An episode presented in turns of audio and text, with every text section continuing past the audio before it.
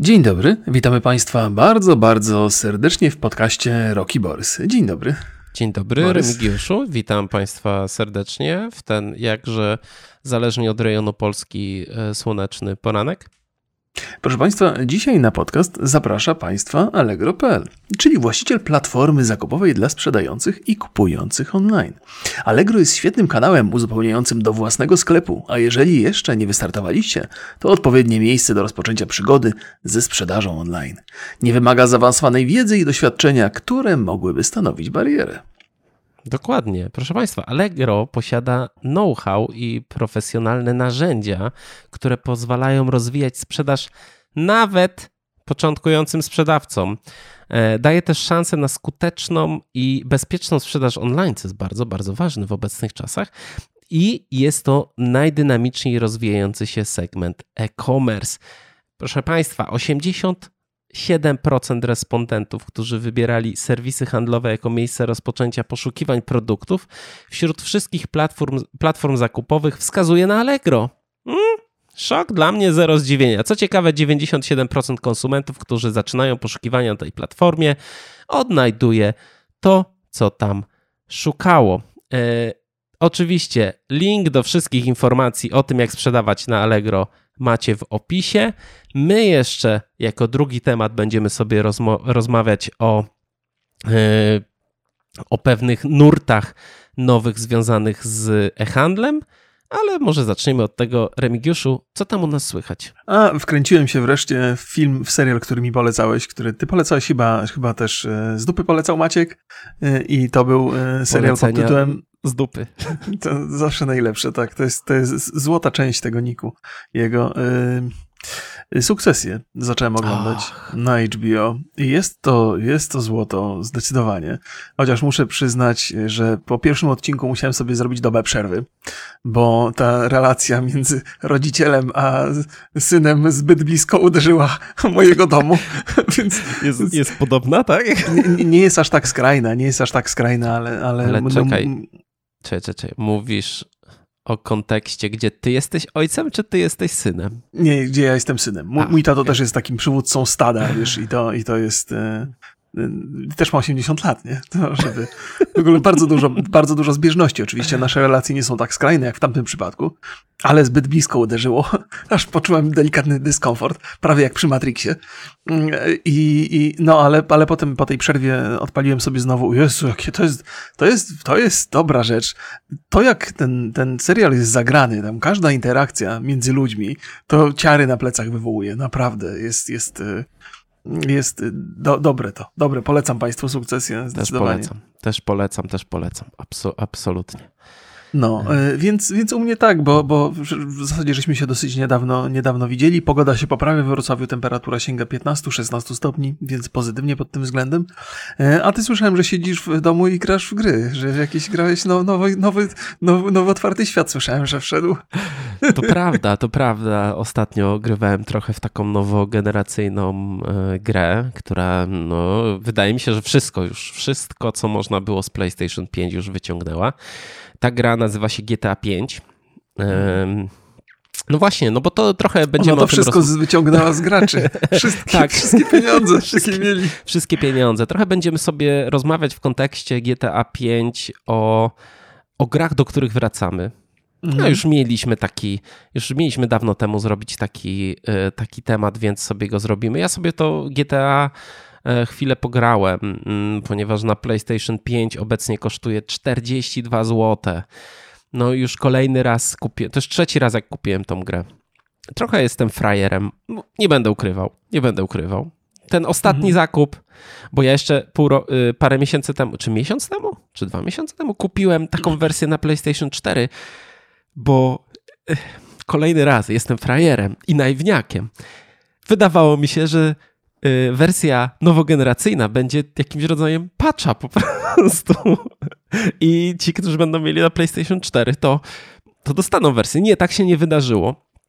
A jak e... miałeś wersję z PS4 i odpalałeś ją na PS5, to, to było lepiej? Klatkowo, czy? Nie, coś? nie, dalej cały czas 30 klatek tam jest. No, to taka średnia jest ta wersja, muszę przyznać, z PlayStation okay. 4. Um, ale no, e, wracając do cen, bo teraz mhm. jest przecena 75% i GTA Online, co najważniejsze, to akurat można odebrać za darmo, czyli za dobrą cenę do 14 czerwca.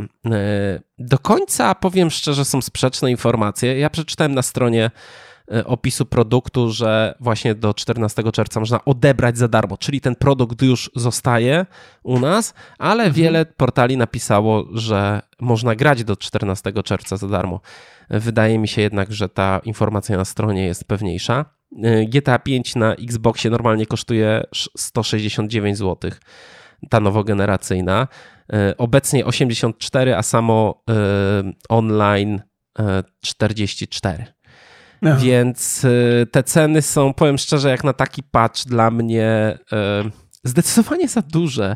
Jedyny wyjątek, jaki widzę, to jeżeli ktoś y, przez ostatnie 9 lat siedział pod kamieniem i kupił sobie PlayStation 5, no to jak pierwszy raz ma zagrać na, w GTA, to, to, to 42 zł warto wydać. Oczywiście GTA to jest absolutny fenomen i bo premierę miał na Xboxie 360 i PlayStation 3 w 2013 roku.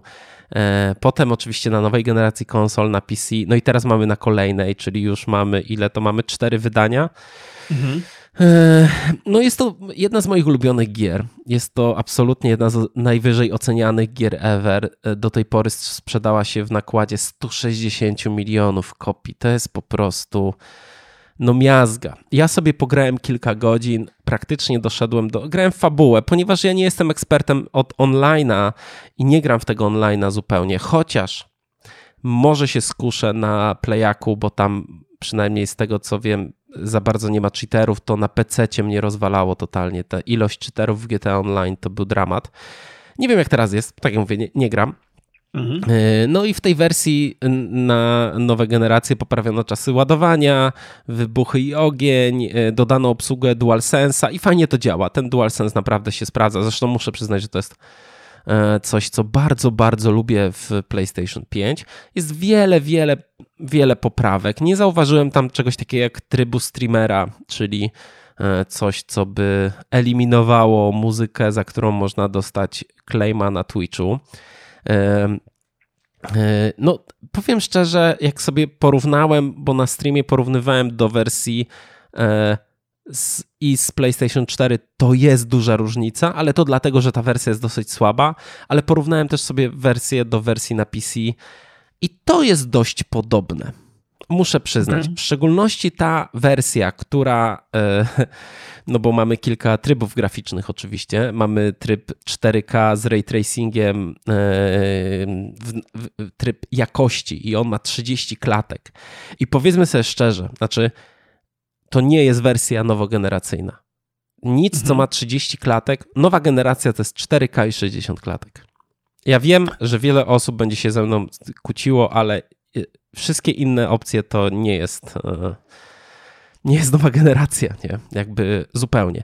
Więc e, ta wersja 30-klatkowa bardzo mocno przypomina. No myślę, że e, trochę są zmienione kolory, nawet ładniej to niekiedy wygląda, ale to raczej przez to, że po prostu kolory są trochę podkręcone. Przynajmniej mhm. u mnie tak to wyglądało. Więc to jest taka wersja PC bez modów, wszystko tam na, na wysokich. Niestety, no, jak każdy wie, kto nas słucha regularnie, no ja nie lubię 30 klatek i nie zamierzam grać w 30 klatkach, więc gram w 60, w 60 klatkach mm, z opcją z ray tracingiem. Tam jest takie, wydaje mi się, że to jest trochę skalowane 4K. Poczekamy jeszcze na specjalistów. 4K? Ja czekam, czekaj, czekaj. 4K skalowane i 60 klatek. Czyli realnie rozdzielczość jest niższa, ale jest skalowana w górę do 4K. I jest aha, aha upscaling jest taki, bo przez chwilę tak. bo się pogubiłem trochę, bo, bo mówiłeś o 4K i 30 klatkach, mhm. a teraz... Dobra, dobra, dobra. Ale rozumiem. to zostawiam to absolutnie, mam nadzieję, że jakiś Digital Foundry czy mhm. spowiedziu heretyka zrobią, no. zrobią tam, wiesz, tam zoom 400% na krzaki w, w, czwartym, w czwartym planie i przeliczą tam wszystkie, ile tych pikseli jest.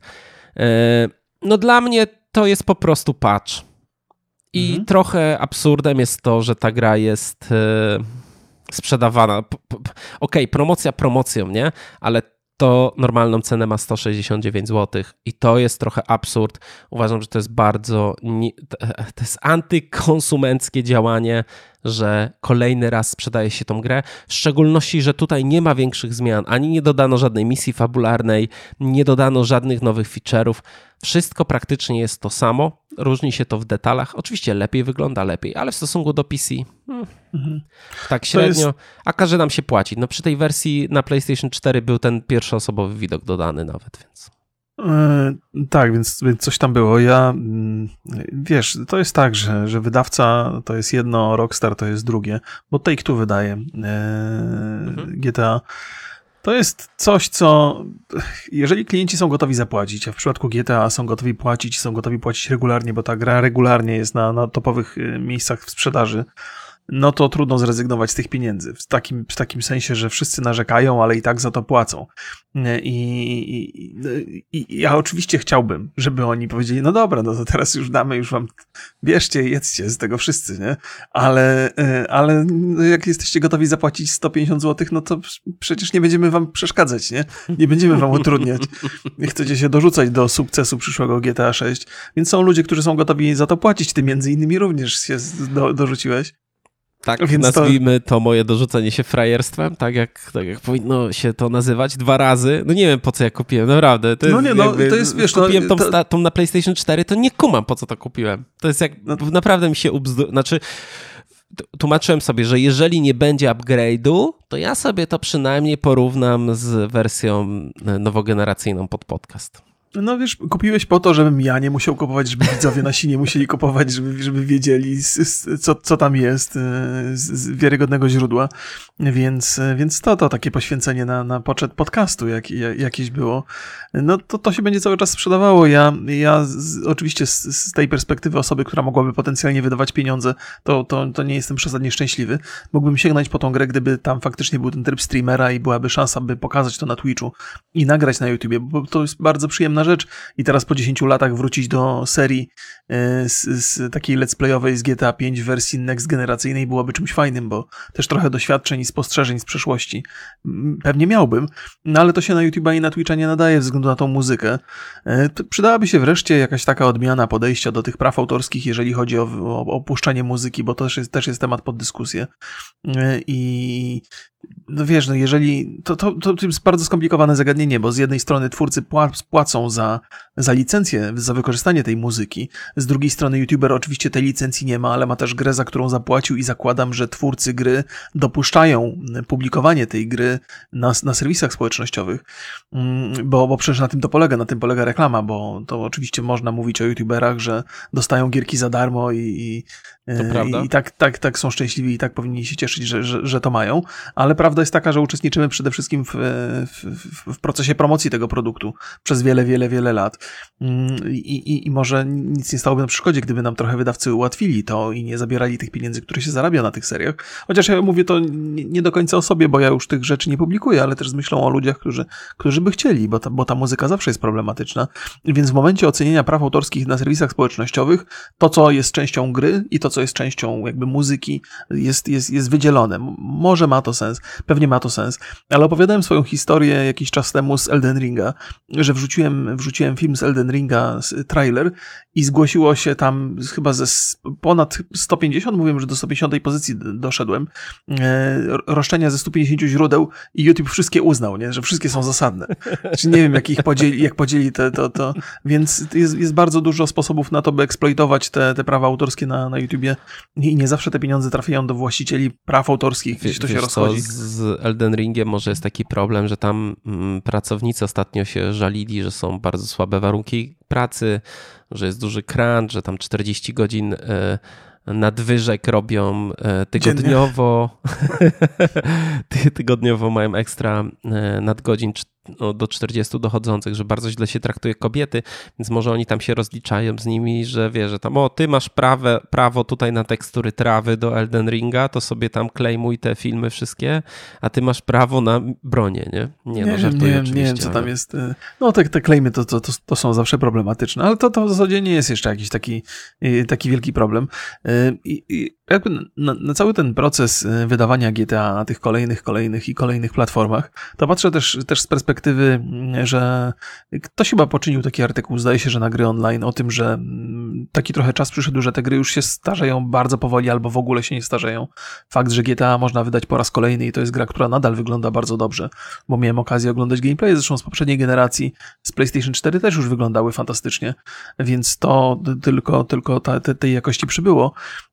I te gry się takie trochę nieśmiertelne robią. Oczywiście teraz e, też są takie dyskusje, bo rozmawiałem ze swoimi widzami na ten temat, że szansa na jakąś zmianę taką znaczącą graficzną jest przy, przy takim przyjęciu standardu Unreal Engine 5. Bo wiadomo, że większość twórców tworzy na swoich własnych silnikach, ale jeżeli Unreal Engine ma, ma do zaoferowania piątka e, to, co ma, to przynajmniej inne silniki będą musiały dogonić to, bo to jest tak, bardzo często się mówi o, e, o piątce, że to jest silnik, który jest y, bardzo dobry do wszystkiego, ale nie jest wybitny w żadnym zakresie, dlatego deweloperzy tam używają swoich narzędzi, żeby mieć jakiś tam ten bleeding edge, o tym żeśmy mówili z, z Łukaszem Hacurą.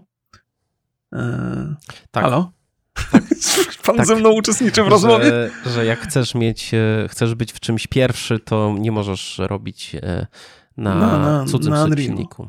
No, ale, ale też uważam, że Unreal faktycznie może wyznaczyć jakieś nowe standardy. Jeżeli będziesz chciał ten bleeding edge osiągnąć, to będziesz musiał coś więcej zrobić, więc to jest coś, co faktycznie może grafikę podnieść na wyższy poziom, ale ta, co jest aktualnie, jest, jest zadowalająca. Ja, ja jak sobie oglądam Horizona e, nowego, no to jakby świadomość, że wraz z rozwojem sprzętu nie musi się poprawiać grafika, przybędzie ilość klatek na przykład na sekundę jest dla mnie czymś wystarczającym zupełnie.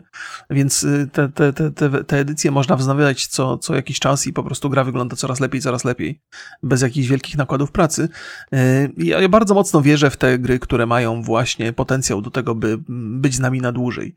E, I dzisiaj pewnie też będziemy o nich rozmawiali w kontekście tego, do, do czego warto wracać, ale GTA 5 jest takim wyznaczeniem, że, że faktycznie jeżeli dużo pracy włożysz w grę i ona się dobrze sprzeda, jest dobrze zrobiona na początku, to potem przez lata po pierwsze możesz na nich zarabiać, co niekoniecznie jest fajne dla, dla, dla klientów, no ale przede wszystkim dla firmy, która produkuje taką grę, to jest kolejny powód, żeby zrobić ją dobrze od początku do końca.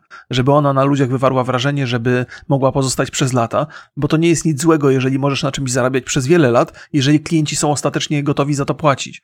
Więc, e, więc kolejny pozytywny y, czynnik, który może spowodować, że kolejne wydawane gry będą gotowe, będą lepsze, będą takie długoterminowe. No ale też może spowodować, że będziemy dostawać odgrzewane kotlety cały czas, nie? E, to rozumiem, że do, trochę nawiązujesz do Ubisoftu pewnie, bo, bo, czy nie? Czy to taka jest, czy to ja, moja interpretacja jest błędna? No, trochę tak, trochę tak. E, no, więc ja wiele razy mówiłem o tym, że jakby dostrzegam pewien problem Ubisoftu, bo kolejne odsłony ich gier niby są dopracowane, ale mają jakąś taką dziwną powtarzalność, która nawet mi osobie bardzo e, naiwnej pod tym względem zaczyna przeszkadzać. To znaczy, zaczynam się nudzić w nowych grach Ubisoftu dosyć szybko, e, ale mam takie poczucie, że oni cały czas badają ten kierunek właśnie gier długo, długoterminowych. E, I teraz jak wyszedł e, Assassin's Creed Valhalla Ragnarok, wyszedł nowy dodatek, miałem okazję go trochę przetestować. On jakoś nie wygląda wybitnie, y, ale to potwierdza tę zasadę, że, że pewne gry będzie można rozwijać bardzo, bardzo długo. I to, I to rozwijanie Valhalla wyszło poza te dwa dodatki pierwotnie zaplanowane. Teraz wychodzi trzeci dodatek. Zobaczymy, jak, jak będzie wyglądała kolejna część Asasynów. No wiele na to wskazuje, że ona jednak będzie taką usługą długoterminową. Y, no i Ubisoft bada przede wszystkim te grunty, więc, więc mam nadzieję, że ostatecznie, kiedy już pójdą w tę stronę, którą tutaj tutaj planują, to że uda im się stworzyć jakieś nowatorskie rzeczy, bo na razie, jak mówię, są trochę powtarzalne. Ale mam takie, takie poczucie, że, albo w zasadzie nadzieję, że to może być proces dokształcania się, planowania, szukania rozwiązań.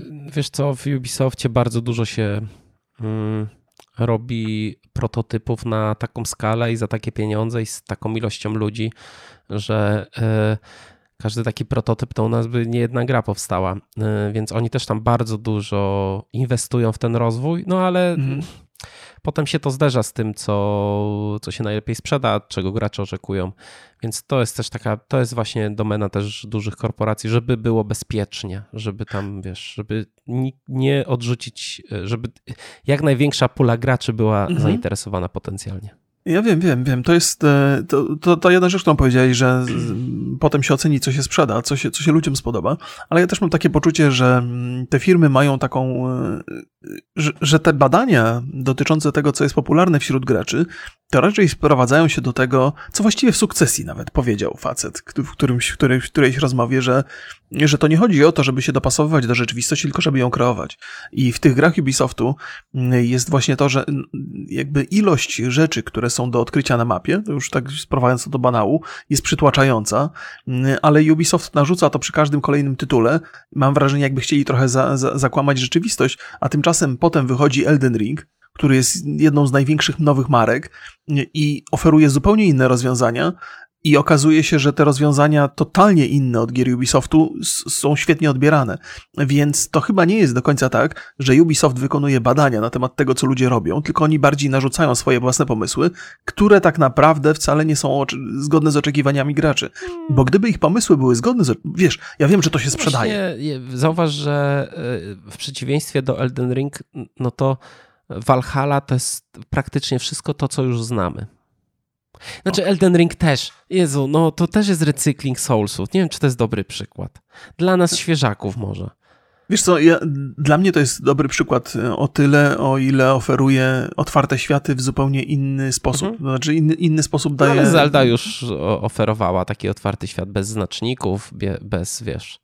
Nie, nie, ja, ja odnoszę się tylko do tego, że, że badania Ubisoftu dotyczące mhm. tego, co jest popularne wśród graczy, raczej sprowadzają się do tego, co możemy graczom narzucić i oni to nadal będą, będą chcieli po to sięgać. To, to nie powiedziałbym, że to są... Bo gdyby te badania były takie dokładne, bo przecież to jest firma z ogromnymi budżetami, to Elden Ring teoretycznie nie powinien się w ogóle sprzedać, bo nie oferuje tego, co oferują gry Ubisoftu. Oferuje coś zupełnie innego, nie? a jednak w otwartym świecie. Więc tam są. Nie, nie zgadzasz się z tym? Nie, no bo to, Więc... masz, to nie jest tak, że wiesz, jakby mhm. Elden Ring celuje w określoną grupę graczy, a Valhalla we wszystkich. To ja mam przynajmniej takie wrażenie, że Elden Ring mówi ci, to jest gra, która ty wiesz, co kupujesz. Męczarnie, mhm cierpienie i frustrację. A okay. Valhalla przygodę z wikingami, no kto na to nie czeka? Jakby to jest trochę mm, ten promis, który jest, no to y, pamiętaj też, no teraz były wyniki y, Elden Ringa, 12 milionów sprzedali mm. już, co jest mm. super wynikiem, super wynikiem jak na przecież tak, taką tak, tak, tak hardkorową tak, grę. No. Więc y, po, pozdrawiam, pozdrawiam wszystkich, którzy ciepło wypowiedzieli się o tym, że e, bronili Elden Ringa, że wcale nie jest tak, e, nie jest tak trudny, że można tam eksploitować wszystko i kombinować. W szczególności pozdrawiam kanał e, Anon Peak. Dro, drogi Anonie, tak się kłóciłeś, a chciałem zauważyć, że bardzo fajne masz poradniki na, na swoim kanale dotyczące broni, która jest cheat modem. Cytuję, to jest cytat z tego kanału, więc hmm. e, no, ale my tutaj o Elden Ringu, o Ubisoftie, ale jest jeszcze jedna ważna rzecz z, z GTA, bo Aha. E, mamy GTA Online jako osobny produkt. Tak, Wcześniej tak, to tak. wszystko było razem i uważam, że to jest spora zmiana i uważam też, że to jest taka furtka do tego, żeby już ten tryb fabularny, to stare GTA, te wszystkie rzeczy, które były w starym GTA, no, nie powstrzymywały rozwoju, w szczególności w momencie, kiedy wyjdzie nowe GTA. Ja się zastanawiam nad tym, bo, bo ten podział na, na tryby to już wiele lat temu wymyślił Activision Blizzard w, w, Call of Duty, gdzie tam i tryb zombie, i multiplayer, i single player to były już jakby trzy zupełnie osobne gry. E, ja do tej pory wierzyłem w taki proces myślenia w Rockstarze, że że kolejne GTA to będzie e, wyłącznie wersją online, ale że w ramach tego online będą toczyły się przygody singleplayerowe, jeżeli ktoś będzie miał ochotę je tam przeprowadzić. Czyli, że dostaniemy jeden konkretny produkt, który, który będzie oferował różne wyzwania, w zależności od tego, jeżeli masz ochotę grać solo, grasz sobie swoją przygodę, jeżeli masz ochotę na multiplayer, to sobie grasz multiplayer. Czyli to, co ty lubisz. No, no, tak, tak, to jest, to jest zdecydowanie to, co ja lubię, ale to, to rozwiązanie, ten podział, y, który jest teraz obecny w tej nowej generacji, raczej sugeruje, że dokładnie to samo możemy dostać w szóstej części gry, czyli dostaniemy kampanię jako, jako osobny produkt y, i dostaniemy multiplayer jako osobny produkt, co nie cieszy mnie specjalnie. Czy ja nie bardzo, patrząc na to, że to zostało teraz rozdzielone, mhm. to nie wierzę w to, że my dostaniemy znaczy, my nie dostaniemy nowego online'a z GTA, powiedzmy 6. Nie wierzę w to Aha. za bardzo. Uważam, że mhm. to będzie dalej rozwijane, że to, że być może będzie tak jak w Fortnite, że no, został zmieniony silnik przecież Fortnite'a. Okej. Okay. E, czy ktoś to zauważył? Mm, czy coś się zmieniło tam za bardzo? No nie, jakoś pewnie, nie. Tam pewnie efektywność pewnie, tego, no. bo, bo to tak. No, grafika wygląda, zakładam, dokładnie tak samo, tu się nic nie zmieniło. E, tak i, i tutaj może być podobnie, nie? Robimy przerwę na trzy dni, mhm. czy tam na parę godzin, nie wiem jak to wygląda, nie? I podmieniamy już na nowy silnik. A, w, w tym sensie, wiesz, I nowa bo, nie... wiesz. Mhm. Zakładałem, że, zakładałem, że mm, to, co mówisz, to oznacza, że GTA 6 wychodzi jako kampania single player, e, a e, ten, ten segment multiplayerowy to jest po prostu rozwój tego, co było w GTA Online. Mhm. Czyli tam się pojawia po prostu nowy content, a to funkcjonuje jako osobny e, produkt. Mhm. Ten, który już teraz jest, tak? Tak, tak, że to, że cały czas kupiłeś GTA Online, grasz w niego, mhm.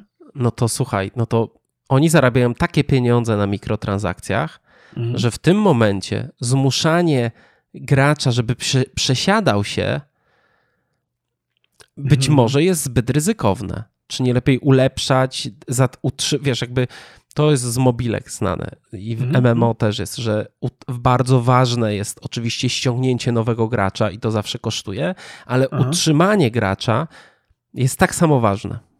Okej, okay, okay, I teraz, tak, jeżeli tak. Wy, wy, mhm. wydaje, wydajesz GTA 6, skąd masz pewność, że to powtórzy sukces GTA 5?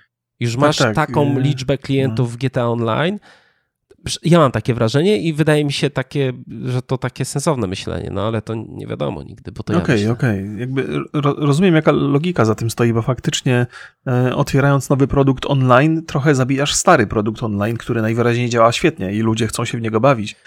M może tak było, chociaż też trzeba brać pod uwagę to, że Take-Two jednak lubi zarabiać na kolejnych e, edycjach, reedycjach, więc podejrzewam, że gdyby miała wyjść szósta część gry, no to oczywiście sprze będą sprzedawali kampanię single player, ale na pewno będą chcieli sprzedać jakiś tam dodatkowy produkt do online, ale zakładam, że to będzie po prostu upgrade tego silnika, tej, tej, tej, tej wersji, z którą teraz mamy do czynienia. No, możliwe też, że to będzie tylko na nowe generacje i na PC. No, możliwe. Więc, Mo możliwe, więc... możliwe, to, to, to w, to nie więc, wnikam. E, no zobaczymy, zobaczy, jak to zrobią. No. Zobaczymy. No i e, GTA 5, no to jest to gra, do której ja wracam regularnie, więc porozmawiajmy sobie trochę o tych grach, do których e, wracamy. I powiem Ci szczerze, że mm, zastanawiałem się nad tym, co takiego się dzieje, że, że przechodzę kolejną grę co roku, co dwa lata, co trzy lata. No i oczywiście pierwsza rzecz to jest nostalgia. No, gra, gra, granie w daną grę przypomina mi, że kiedyś byłem młody, były piękne czasy, e, nie miałem takich zakol i, e, i, i bólu kręgosłupa i, i po szkole mogłem sobie popykać, a w święta, e, święta to był ten czas, gdzie mogłem posiedzieć i w swoim pokoju i pograć w gry. E, od rana do wieczora. Więc to oczywiście nostalgia to jest moim zdaniem jeden z takich naj, największych punktów.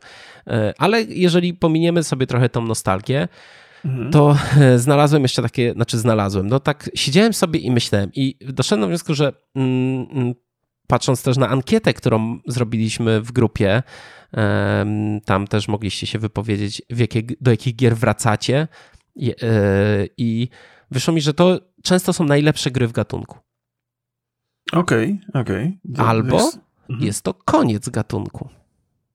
O, to, to interesujące. I, e, I na przykład najlepsza gra w gatunku to jest Wiedźmin 3, który u nas wygrał, który najczęściej wracacie do, e, do tej gry. Czy jest to najlepszy fantazy RPG? E, jest to możliwe. Tak, myślę, tak. Że, myślę, że nie, nie, nie, nie ma tutaj e, aż tak dużej konkurencji. Ja powiedziałbym, że, że mm, to jest też kwestia, czego, czego potrzebujemy, bo oczywiście tutaj gdzieś tam, jeżeli chodzi o fantazy RPG, zwłaszcza w otwartych światach, zawsze się będzie Skyrim pojawiał.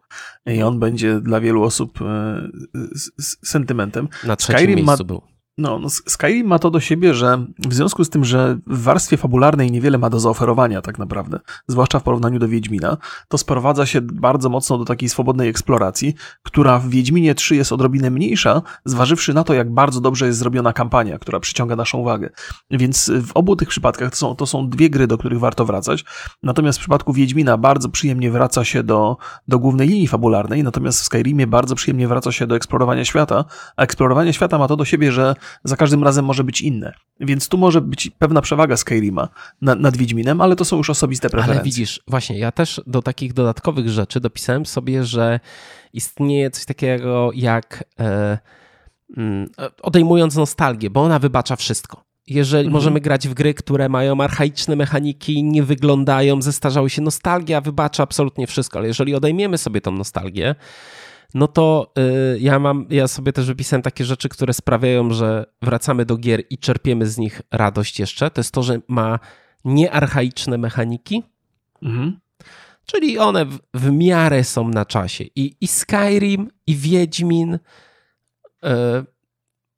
no, nie, nie różni się ekstremalnie mocno współczesny RPG od tego, co one prezentują. No, tak, zgadza się. Zmienia się tylko warstwa graficzna. Jak się dzisiaj po, tak. po, porówna Horizona i Wiedźmina, to, to pod wieloma względami te gry są podobne. Oczywiście ta technologia bardzo mocno się zmieniła, ale tak a propos to czekam na nową generację Wiedźmina 3. Jestem ciekaw. O, ja tam... też na pewno sobie sprawdzimy. No. Kolejna rzecz to jest zjadliwa grafika. I oczywiście te, te gry, które mają stylizowaną grafikę, e, starzeją się um, najlepiej. No, no. no, ale te pierwsze gry, na przykład te, te 3D, pierwszy Tomb Raider, do którego mhm. no, mam y, duży sentyment. No ale jakiś czas temu, kilka lat temu odpaliłem sobie tą grę w oryginalnej wersji i no bardzo źle się zestarzała. No ciężko, A, ciężko o którym to... Tomb Raiderze mówisz? O tym pierwszym oryginalnym. Oryginalnym, oryginalnym, tym Eidos. O Jezu, panie, stary. kochany, to, to jeszcze, to część widzów to chyba jeszcze nie było na świecie.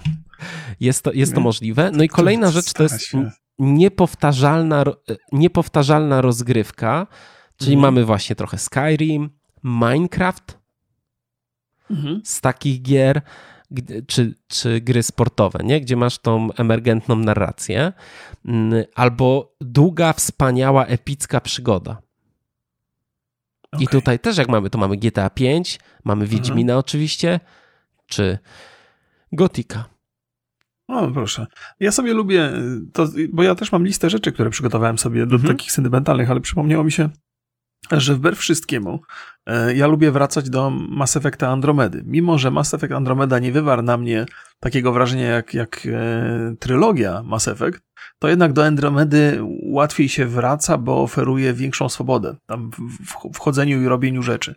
I też może w rozwoju postaci troszkę. Więc, więc Andromeda też jest takim, takim dużym światem, do którego można wracać pa, parę razy, co mi się zdarzyło. Jest to na pewno kontrowersyjna opinia. Nie zgadzam się, ale rozumiem. No, ja po y, pierwszych dwóch godzinach już nigdy więcej nie wróciłem do tej gry, no ale... Jak, no, za mało okay. wybaczasz. No. Mm, dobra, no ale jeżeli weźmiemy mm, gry, które nie są e-sportem i nie są MMO, bo powiedzmy sobie szczerze, MMO to są długowieczne gry, e-sport, tam mm. CS, potrafimy grać w nie latami. To do jakich gier wracasz regularnie? No regularnie, tak raz na rok, raz na dwa lata i dlaczego? Mhm. E, no to mam, mam, mam kilka i zastanawiam się, bo ty też masz pewnie kilka, powinniśmy to może robić jakoś na zmianę albo dobrze, coś. Dobrze. Mm, więc ja zacznę. Okazuje się, kiedy sporządzałem sobie tę listę, okazało się, że gry, do których wracam regularnie, wcale nie są takie stare. To nie są jakieś takie starocie, które, e, które a la Gothic, czy, czy, czy Morrowind, mhm. czy, czy Oblivion. Dużo, dużo bliższe mi są te, te współczesne rzeczy. I ja chyba zdecydowanie lubię RPG, które można przechodzić na różne sposoby. Czyli można tworzyć postacie, można różne taktyki stosować. I jedna z takich gier, która jest dosyć świeża i do której wracam praktycznie co, co pół roku, to jest Fallout 76. I ja wracam za każdym razem z nadzieją i za każdym razem gdzieś tam w pewnym momencie odbijam się od e, fatalnej optymalizacji. Tam jest, w ogóle nie będę już wnikał do, do tego, na ilu poziomach ta gra jest zrobiona źle, ale jednym z nich jest taki, że jeżeli zgromadzisz wystarczająco dużo sprzętu, to podniesienie każdego kolejnego przedmiotu powoduje, że gra się na chwilę zatrzymuje.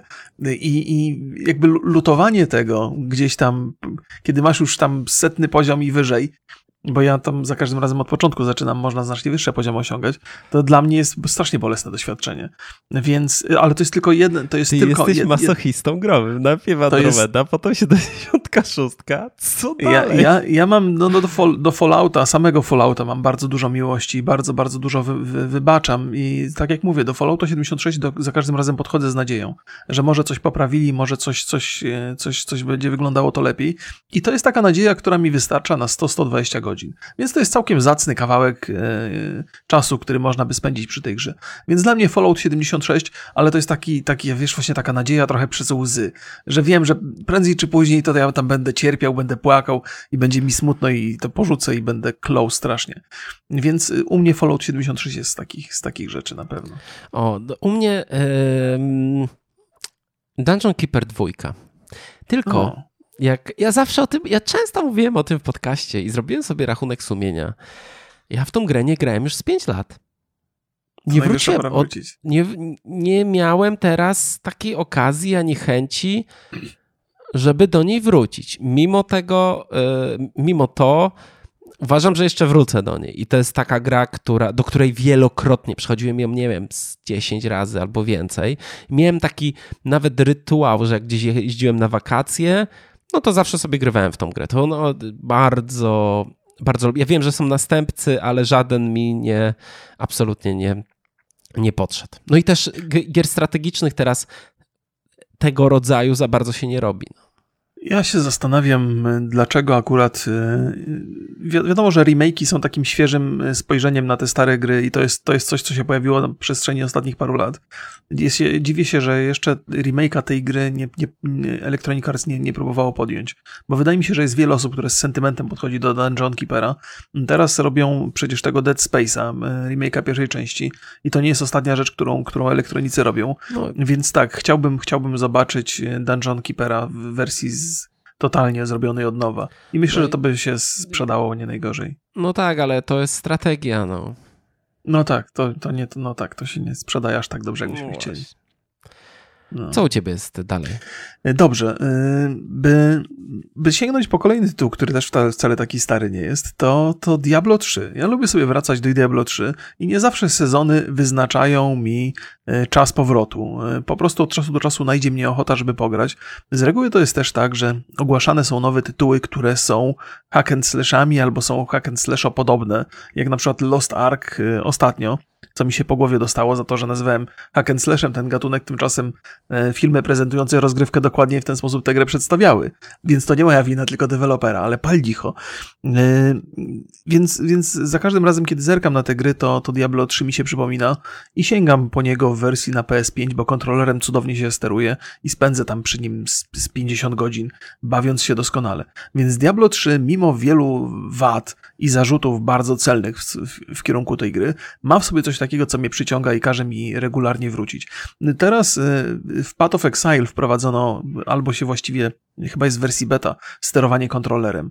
I to może być dla mnie kolejny powód, żeby tym razem po Path of Exile sięgnąć, bo doceniam tą wygodę i lenistwo grania sobie w hack and slasha na kontrolerze. Jakoś tak du dużo, dużo bardziej jestem wyluzowany, jak gram na kontrolerze, niż jak gram na myszce i klawiaturze.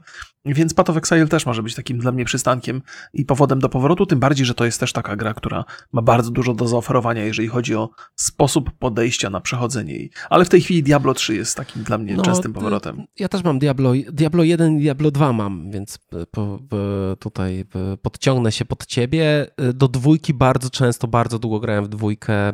Do jedynki wracam regularnie. Mam tą wersję z Goga, która dobrze śmiga. Jeszcze tam jest HD mod, więc e, więc tą jedynkę, jedynkę to rzeczywiście są gry, do których wracam absolutnie e, regularnie, no ale też właśnie trochę, nie wiem czy to przez nostalgię, czy, czy przez to, jak wtedy, no bo wtedy, kurczę, no te gry zrobiły na mnie ogromne wrażenie, jak wychodziły. No to było coś mhm. wybitnego. Mhm. Diablo 2 oczywiście, no to już wielokrotnie rozmawialiśmy, że ta grafika była nijaka, ale gameplay, roz, roz, rozgrywka była fantastyczna, absolutnie.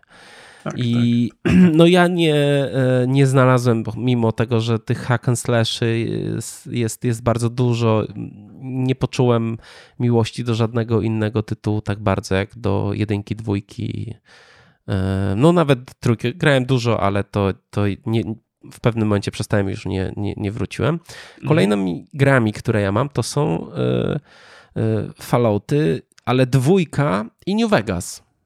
No, Przy no tak, czym oczywiście, że tak. Przez lata do nich wracałem. Do dwój, dwójkę przeszedłem, nie, nie wiem, z siedem razy. A no, New Vegas z dwa, może trzy. Mm, no bo to nie jest też aż tak ekstremalnie stara gra.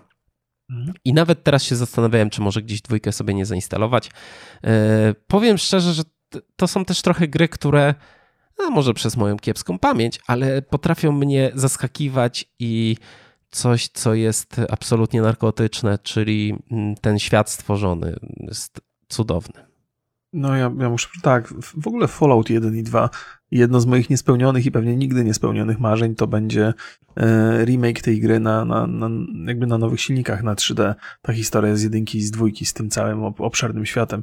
To jest coś, co chciałbym, żeby bardzo się e, przydarzyło. E, a propos New Vegas, zdaje się, że taka plotka krążyła po internecie, że gdzieś tam się jakieś rozmowy z Obsydianem toczą na temat New Vegas dwójki i całkiem możliwe, że to może dojść do skutku, jeżeli, no bo teraz y, Obsidian chyba dwa projekty naraz prowadzi, bo robią The Outer Worlds i robią Avowed E, i być może po tym e, wrócą do tego tematu New Vegas 2, bo to by się na, to na pewno by wzbudziło ogromne zainteresowanie. To jest taki bardzo perspektywiczny tytuł. Tak, New Vegas jest, jest, jest na pewno e, bardzo dobry, chociaż ja muszę przyznać, że jeżeli chodzi o Fallouty i te Fallouty w wersji już, już takiej Bethesdowej, to dużo lepiej wspominam trójkę, dlatego że ją przechodziłem wielokrotnie. Pewnie głównym powodem jest to, że kiedy przechodziłem New Vegas, to komputer mój ledwo się był w stanie sobie z tym poradzić, zwłaszcza te większe bitwy. I ja New Vegas nie przeszedłem, bo mi się ścinał komputer do tego stopnia, o, że ta taka ostateczna bitwa gdzieś tam na tamie, zdaje się, była. Nie byłem w stanie tego ukończyć, bo mi się komputer po prostu zagotowywał. Więc... Yy więc no nie wszedłem ostatecznie New Vegas, ale dużym sentymentem darzę tę grę. I parę Oj. razy podchodziłem później. Rok musisz na streamie New Vegas przejść teraz. Nie no ma no. nie, Zlituj się. tej opcji. Co masz tam jeszcze? E, jeszcze, aha, bo to była, to była twoja. No ja, mhm. jest tak, że, że po raz kolejny wracają te RPG, czyli u mnie Divinity Original Sin 2, gra przy której mam tam ponad 500 godzin i można ją grać na wszelkie możliwe sposoby. I... No ale to też jest w miarę świeża gra. Tak, tak, to prawda. Muszę przyznać, mi bardziej, że, że... Mi bardziej chodzi o takie rzeczy, które wiem, wiesz... Wiem, o co ci chodzi. Wiem, o co ci chodzi. Wiem, o co ci chodzi, ale nie, nie jestem w stanie... Ja jestem trochę... W związku z tym, że jestem graczem od tam 30 paru lat, to już bardzo szybko się wyleczyłem z sentymentów. Znaczy miałem wiele okazji, żeby się z sentymentów wyleczyć. Znaczy bardzo szybko zrozumiałem, że nasze, nasze wyobrażenia e, o tym, jak te gry wyglądały w przeszłości są bardzo wzbogacone przez wyobraźnię. I potem wyobraźnia, kiedy się zderzyła z aktualną rzeczywistością, to, to umierał, umierał ten sentyment. Więc nie chcę zabijać tych swoich sentymentów. Gdybym miał opowiadać o grach, które są super ważne dla mnie z przeszłości, to bym zaraz mówił o Star Wars Jedi Academy, ale jak tylko to raz odpaliłem, to po prostu myślałem, że oczy sobie wydłubię. Więc to nawet nie nie chodzi o oczy, ale właśnie te archaiczne mechaniki.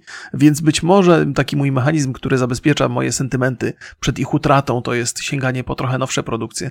Więc tak, przyznaję, że Divinity Original Sin 2 grą jakąś starą nie jest, ale to do niej właśnie wracam najczęściej, bo czuję się bezpieczniej. Wiem, że jak do niej wrócę, to się nie odbije. E, i, I, to jest jeden z ważnych czynników dla mnie. Więc musicie mi Państwo wybaczyć, jak widzicie, głęboko historycznie niezabrne. No to powiem ci, że ta gra jeszcze jest prze, przede mną. Czekam aż będzie jakaś promka na Switchu.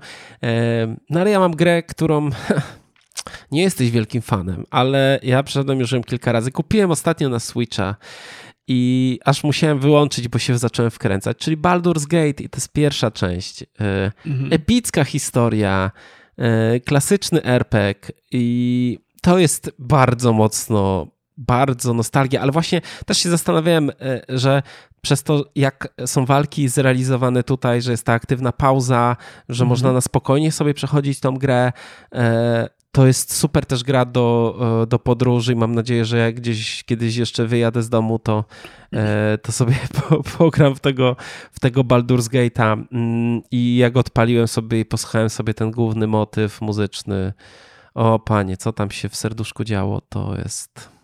No na pewno, na y, pewno. Dalej, Wierzę, dalej można, znaczy ja nie mam problemu, żeby dalej grać w tą grę i, yy, i dla mnie się zupełnie nie zestarzała.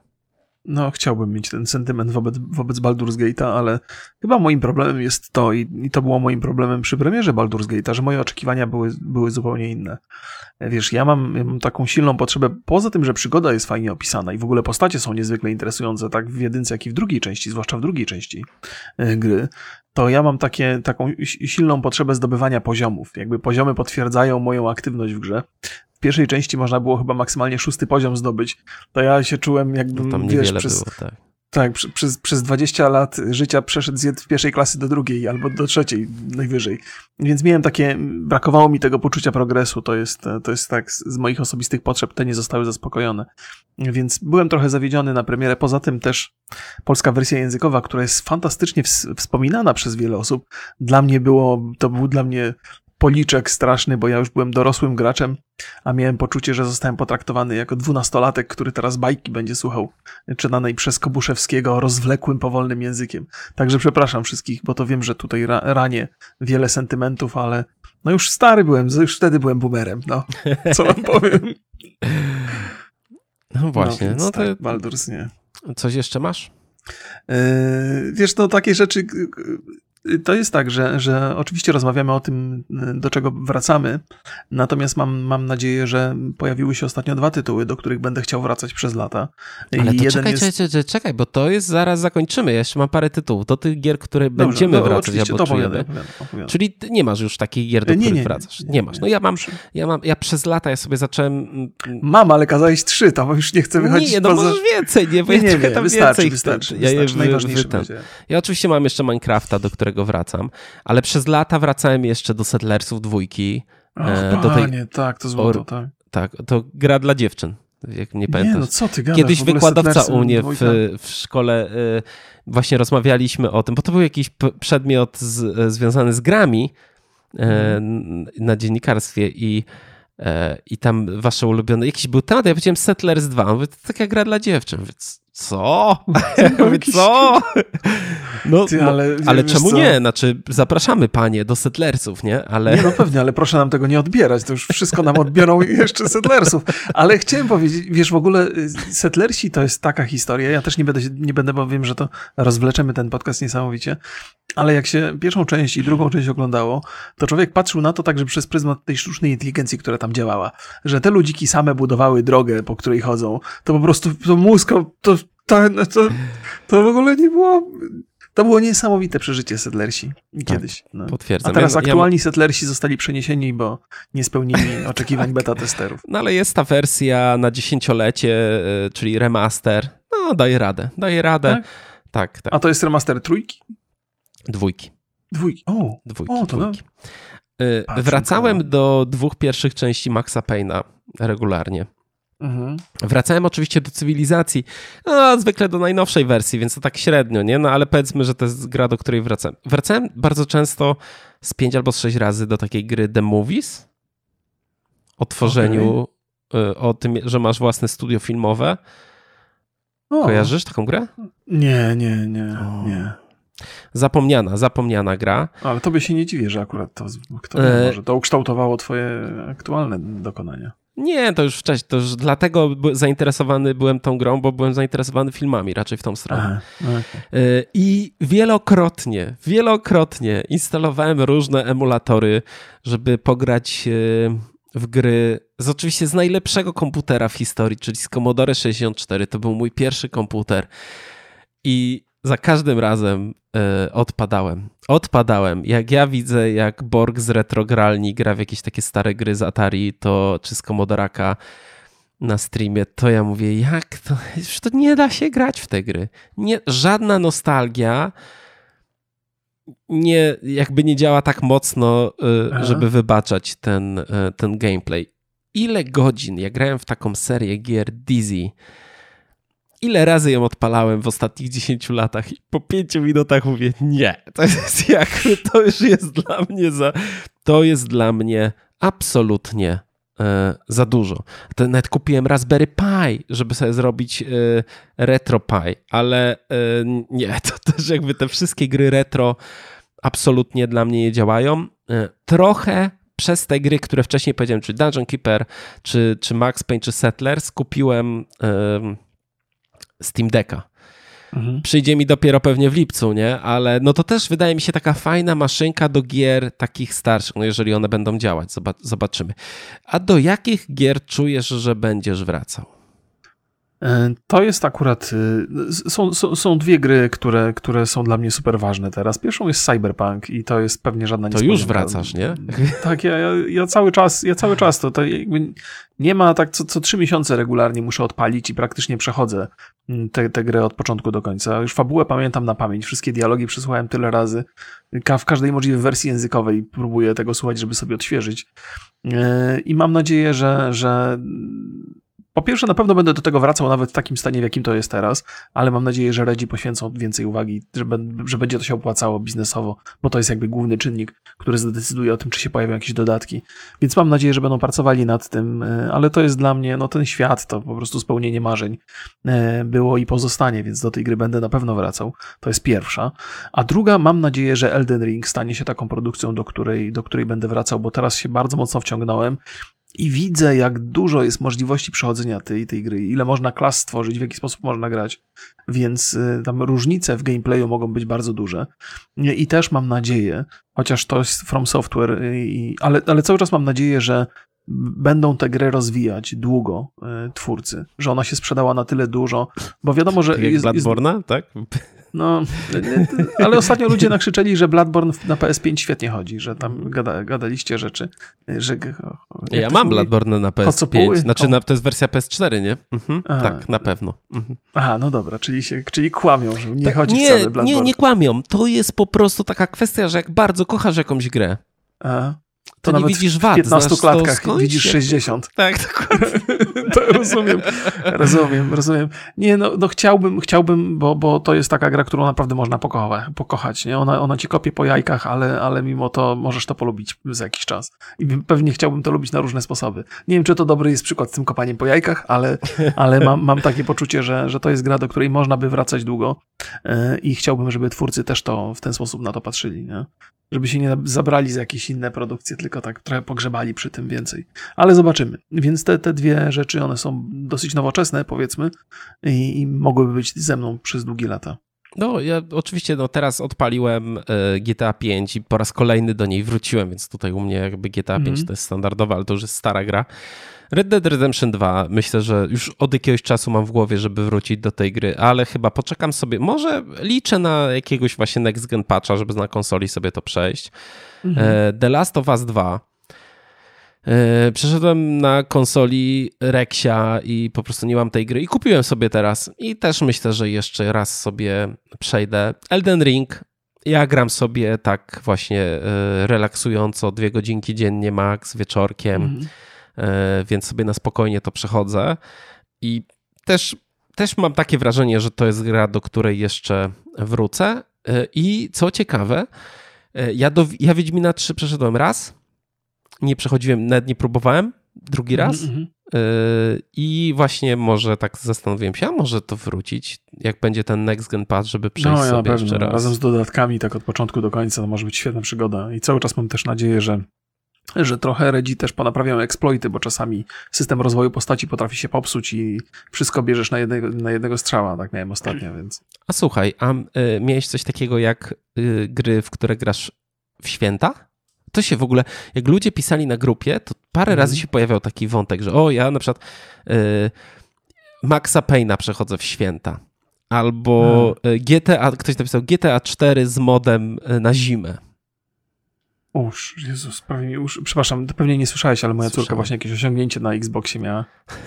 I, I, ten prawie w dziurę w mózgu zrobiło. E, nie, nie mam, nie mam gier świątecznych. E, chyba dlatego, że jak byłem młody, to się wstydziłem, że gram w gry i na święta nie grałem w domu. najgorzej, najgorzej. Nie, no to ja mam, o mnie oczywiście e, czasami pojawia się, kiedyś może częściej, teraz może mniej, e, czyli Heroes trójka. A, tak, Gra, tak. do której też regularnie, absolutnie regularnie e, wracałem. Ale patrząc na grupę, to widzę, że jest, e, że w głosowaniu, które było, czyli na, na jakie gry, do jakich gier najczęściej wracamy, na pierwszym miejscu bezapelacyjnie Wiedźmin 3. No ale to też jest najpopularniejsza po prostu w Polsce gra, nie? Więc jakby to nie jest absolutnie dziwne. Na drugim miejscu jest Minecraft. I to też jest fajne, bo w tej grze dużo się zmienia i, i pewnie ludzie też wracają, żeby zobaczyć, co tam nowego się dzieje. Potem jest Skyrim, Heroes Trójka, GTA 5, Gothic. No my nie mamy aż takiej wielkiej miłości do Gotika, ale to ta scena jest bardzo, bardzo mocna w Polsce. ETS. E, ja się nigdy nie wkręciłem w Euro Truck Simulator, e, ale na przykład City Skylines, no to wracam sobie. Mam mhm. jakiś tak, mam tak, jakiś wolny dzień, fajne, to no. potrafię sobie jakieś miasto tam wybudować. E, I e, Mountain Blade to, to zupełnie nie mój, nie mój świat jest. E, cywilizacja, Europa, uniwersalizm, no to, to też trzeba być hardcorem, żeby grać w to gry. I Battlefield 4 jeszcze był. No to się akurat nie dziwię, faktycznie. Ja to bym wolał do Battlefielda 3 wracać akurat, ale wolę sobie krzywdy nie robić. Raz, że sentymenty wobec gry, a dwa, sentymenty wobec moich umiejętności wolę zachować wspomnienia sprzed tam 10 lat, że coś tam byłem w stanie zestrzelić. No, myślę, no, że możemy. Chociażby ten... z krzaków. Z krzak... No tak, ty to byłeś e, człowiek krzak, to pamiętam. E, no myślę, że możemy e, kończyć ten, ten temat i zaraz przejdziemy do drugiego. Możemy. Ale od razu pytanie.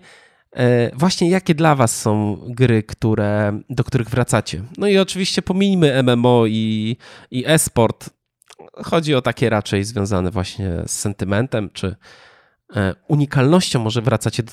E, tu się mało pojawiło przygodówek, a one już są bardzo dużą niszą, nie? A kiedyś... Tak, to prawda. No ale może to też dlatego, że to nie są ani długie gry, ani też... Yy, Zwłaszcza ciężko... jak poznasz, przygodówki przestają tak. być absolutnie długie, jak poznasz, poznasz całą tą... Szczególnie jak drugi raz, trzeci raz się przechodzi przygodówki, to dosyć szybko to, yy, to idzie.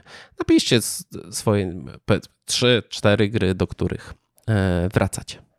Jak najbardziej. A teraz przechodzimy do, do segmentu e, z partnerem. Proszę Państwa, drugim tematem jest e, oczywiście temat naszego partnera, czyli Allegro. Dzisiaj porozmawiamy sobie o trendach zakupowych w sieci. Prawie 3 czwarte Polaków robiło w 2020 roku zakupy w internecie, według raportu e-commerce 2020 od Gemiusa, co stanowi wzrost o 11 punktów procentowych. Nowe postawy konsumenckie, i to myślę, że to jest bardzo ważne, zostają, tak przewidują eksperci, z nami na dłużej. Czyli nawet po zniesieniu e, wszystkich obostrzeżeń pandemicznych, dalej te nawyki, które nabraliśmy w tych ostatnich dwóch latach, z nami e, zostaną. I e, wartość e-handlu w Polsce wzrosła na przestrzeni 12 miesięcy o ponad 31%.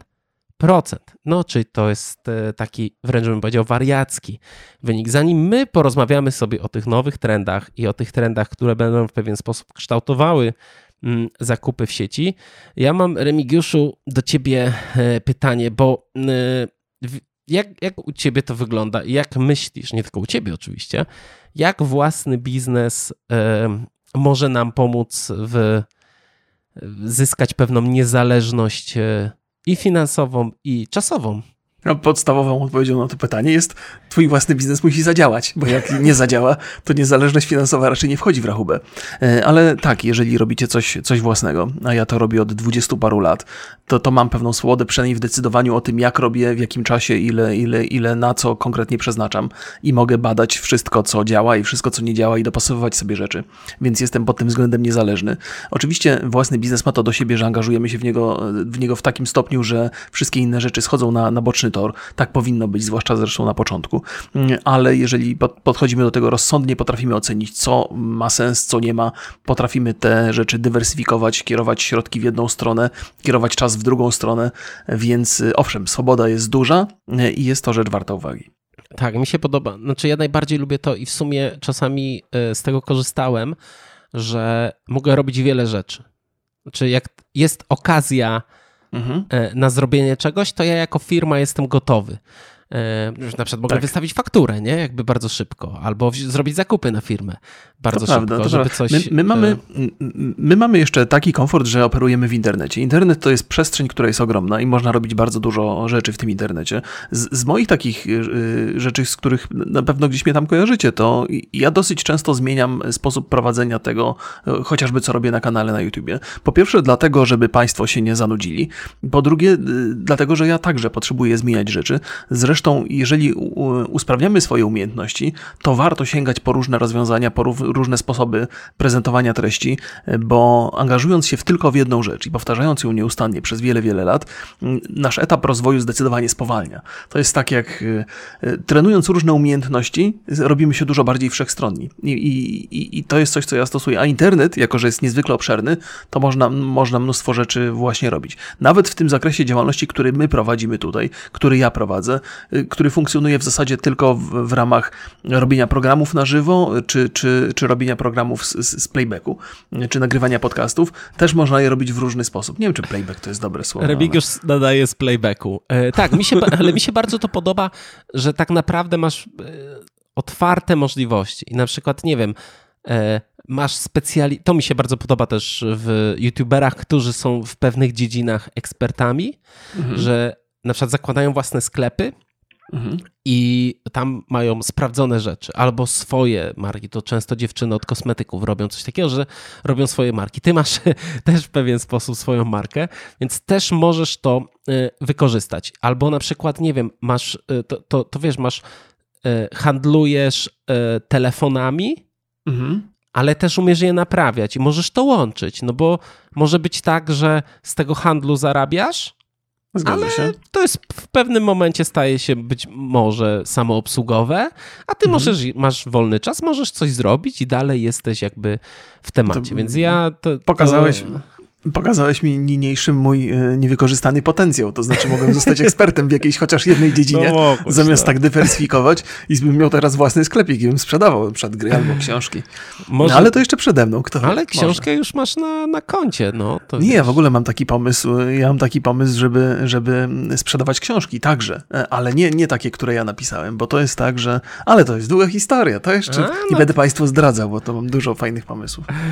Właśnie, dywersyfikacja zarobków. Myślę, że ja, ja najbardziej, mi, mi to najbardziej pasuje, nie? No okej, okay. mhm. skończy się podcast, biorę sprzęt, mogę robić jakieś rzeczy wideo, które kiedyś robiłem i jestem na to po prostu gotowy od razu.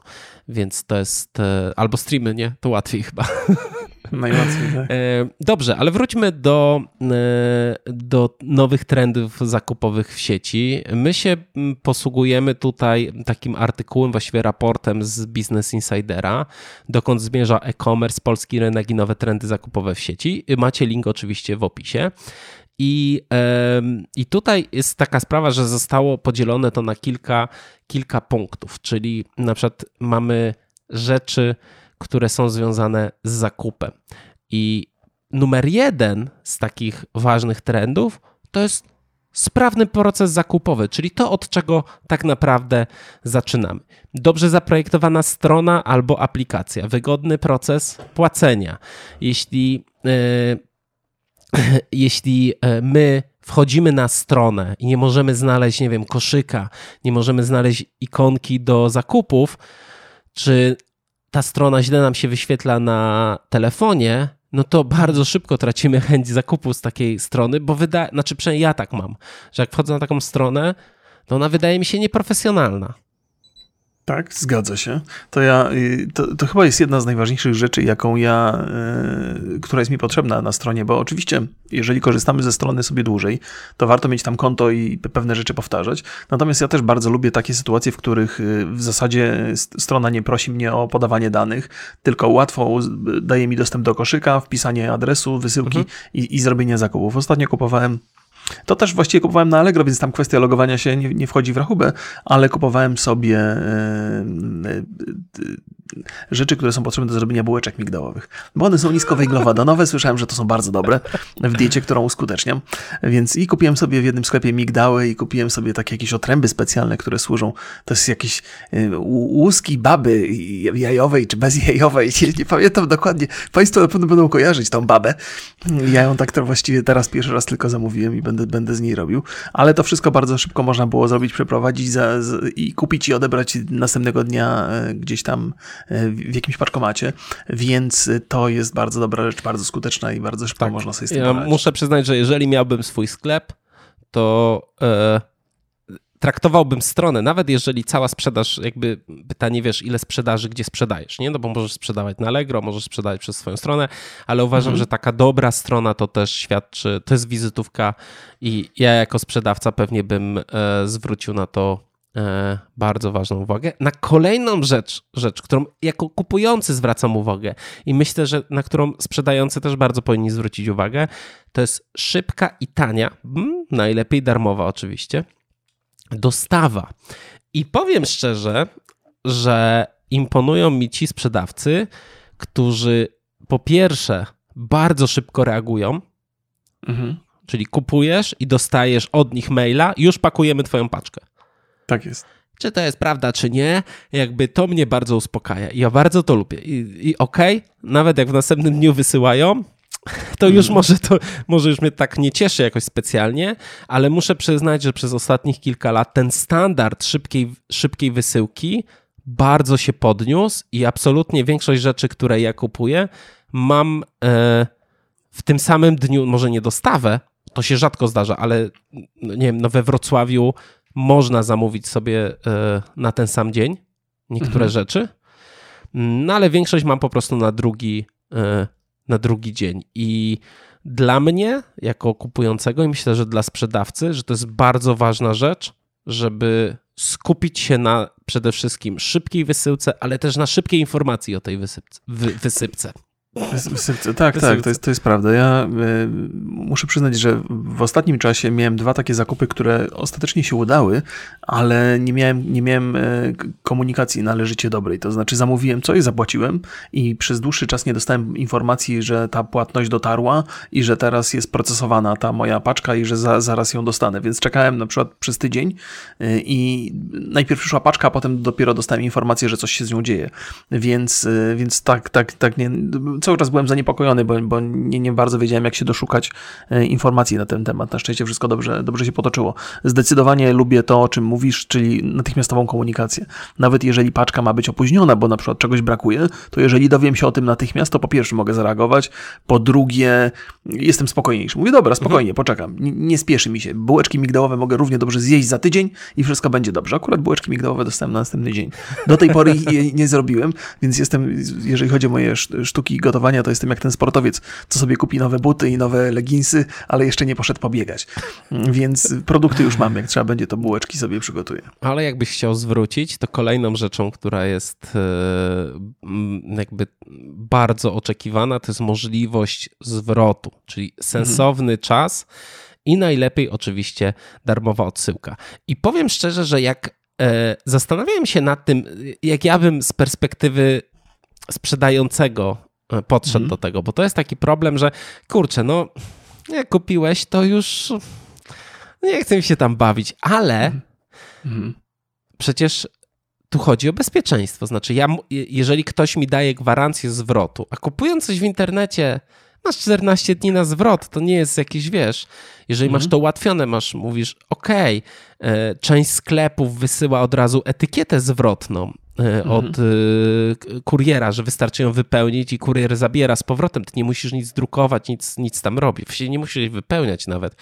Ale to mi daje mm, taki impuls do tego, żeby kupić, bo jestem mhm. bezpieczny. Tak, tak. Czyli na przykład jak kupuję buty, zgadza. to mam obawy przed tym, że nie będą pasowały.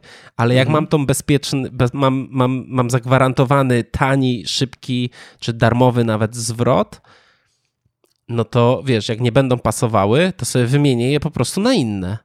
Tak, I dalej się. sprzedawca jest y, na plusie, nie? Tak, oczywiście, że tak. To jest strategicznie bardzo dobre rozwiązanie. Ono na pierwszy rzut oka wydaje się takie, to co powiedziałeś, że sprzedałem, to już sprawa klienta, niech sobie radzi jak chce, ale jeżeli chcemy sprzedawać rzeczy często e, i zwłaszcza tym samym klientom, to warto zainwestować swój czas w to, żeby ułatwić te zwroty. Moja żona bardzo często z tego korzysta. Moja żona lubi kupować ubrania w internecie. Ubrania to jest w ogóle ubrania, buty. Buty, też wspomniałeś o nich, akurat mi trochę zacięło e, twój mikrofon, ale wydawało mi się, że o tym mówisz, więc to są takie zakupy, które do tej pory żeśmy robili na miejscu, bo trzeba przymierzyć zobaczyć, trzeba sprawdzić, trzeba zobaczyć, jak w tym człowiek wygląda.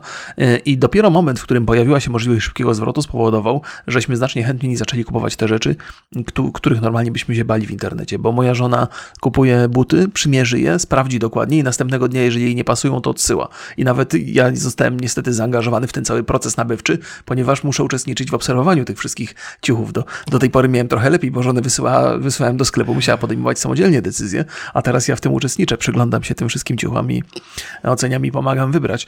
Więc, no, ale to jest zdecydowane ułatwienie i w związku z tym, że moja żona może odsyłać takie rzeczy do danego sklepu, to następnym razem także chętnie tam skorzysta, bo wie, że ma, że ma możliwość i wie, że zawsze trafi coś, co będzie jej się podobało.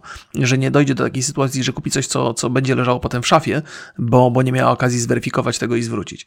Więc to jest y, chyba jedna, jedna z ważniejszych rzeczy. To jest coś takiego, co nie wpływa teoretycznie na sprzedaż, bo to nie jest taki, bo, bo to nie dotyczy procesu sprzedawania, tylko jakby, mm, jakby takiej dłuższej transakcji długoterminowej, ale to jest jedna z takich rzeczy, która otworzyła w ogóle możliwość kupowania ubrań w internecie. Ja uważam, że to tak, że to bardzo mocno, bardzo mocno wpływa. Co ciekawe, moja żona y, kiedyś mi kupiła kurtkę na święta i, y, i okazała się za mała ta kurtka. O, przytyłeś, Czelirze. I, I ona mówi, to sprawdź drugą. I miała rozmiar większy. Zamówiła dwie. Już no. myślałam, że jedną zwróci, no bo miała gwarancję tego, że zwróci. Ja mam kurtkę mhm. od razu, pasuje na mnie, jest ok, tamtą zwracamy. No, wiesz, wiesz co ci powiem? Wydaje mi się, że, mm, że jeżeli się przy, przyjrzymy sklepom, które funkcjonują tradycyjnie, to ta oferta, o której tu mówimy, czyli możliwość zwrotu, to tak naprawdę nie jest nic innego, tylko coś takiego jak zdalna przymierzalnia. E, czyli mhm. w sklepie korzystasz z przymierzalni, bo to jest absolutnie konieczne i dokładnie to samo trzeba było zaimplementować w usługach online, żeby te sklepy zaczęły działać. Więc dostajesz, dostajesz zdalną przymierzalnię, przymierzasz rzeczy, wybierasz, e, odsyłasz to, co ci nie pasuje. Koniec, kropka. Więc to, to musiało się wydarzyć i bardzo dobrze się wydarzyło. Tak, ale to też to jest to, to, to bezpieczeństwo, które nam daje taka polityka dotycząca zwrotów, no sprawia, że, że jakby bezpie- czujemy się bezpiecznie, więc kupujemy. Znaczy to jest bardzo, bardzo proste. Więc mamy tą stronę internetową sklepu, yy, jakość obsługi, bo to też jest mhm. przy, yy, przy transporcie, o tym wspomnieliśmy, ale jakość obsługi, czyli yy, zarówno, czy, że jest telefon, e-mail, czy czy masz jakiś kontakt, nazwisko kogoś, kto obsługuje twoją, twoją przesyłkę, zakres e, oferty. Ja mhm. na to też, okej, okay, ja używam Allegro Smarta i po prostu zawsze jak coś kupuję mniejszego, to dopakuję coś do, do, do tej kwoty minimalnej, czyli 40 zł, ale, mm, ale właśnie doceniam te sklepy, które mają dużą ofertę. Mhm. Mogę sobie wybierać, mogę, albo na przykład zaproponują mi coś jeszcze, nie? To jest, to jest ciekawa ta rzecz, ale to jest do obsługi klienta. Stosunek do reklamacji oczywiście, szybkość dostaw, mhm. e, ale powiem szczerze, że e, dla mnie też jest kolejna rzecz, czyli to, jak szybko sklep odpowiada mi na moje pytania. No, ja czasami, czasami zadaję i e, patrząc w tym raporcie, dla 70 5% klientów ważna jest dostępność sklepu 24 na 7. I spodziewają się, że odpiszesz na czacie w, krót, w czasie krótszym niż minuta. Mhm. I to jest, to jest taki no, trend, który może się... roszczeniowa na bardzo wysokim poziomie. Który tak. może się wielu osobom nie mieścić w głowie, ale powiem szczerze, jak czytałem, czytałem ten raport i zastanawiałem się, mhm. to mówię, kurde, to jest na maksa ważne. No tak, bo jest... wiesz, mhm. zwykle piszesz z problemem. Nie piszesz, dziękuję panie Władku, że mogłem u pana kupić buty. Nie, jeżeli ty odzywasz się, to jest coś ważnego mhm. jako klient. Więc ja jako sprzedawca, no nie wiem, no coś bym wymyślał. Nie, najprościej to jakiegoś bota zrobić, ale to jest na czacie. E, I e, kolejna rzecz to, że odpiszesz na maila w ciągu maksymalnie 4 godzin. To już jest do ogarnięcia. Tak, Wiadomo, że w nocy to może być ciężko. E, Ale też nikt nie oczekuje, że będzie, wiesz, nikt w nocy nie czeka, mhm. tylko raczej się wysyła wieczorem. Ja chciałbym jedną rzecz po powiedzieć. Ale to jeszcze, jeszcze... Ostatni, ostatni jeszcze no, punkt. No, proszę cię bardzo. Bo ostatnia droga komunikacji coraz rzadsza, ale się zdarza i że jeżeli dzwonisz do mhm. firmy, to załatwisz swoją sprawę w czasie krótszym niż 5 minut. Nie będę ukrywał, że to też jest rzecz, która mnie irytuje, że dzwonię gdzieś i ktoś mnie czekam i czekam, ktoś nie wie, ktoś coś robi albo przełączają mnie między helpdeskami, to też jest irytujące bardzo. 5 minut. Więc moje wnioski ostatecznie są takie, bo, bo może to jest pora na ostateczne wnioski, że mm, trochę na skutek tej rozmowy, że e, oczywiście mm, sklepy online'owe powielają trochę to, co do tej pory żeśmy mieli dostępne e, w formie fizycznej.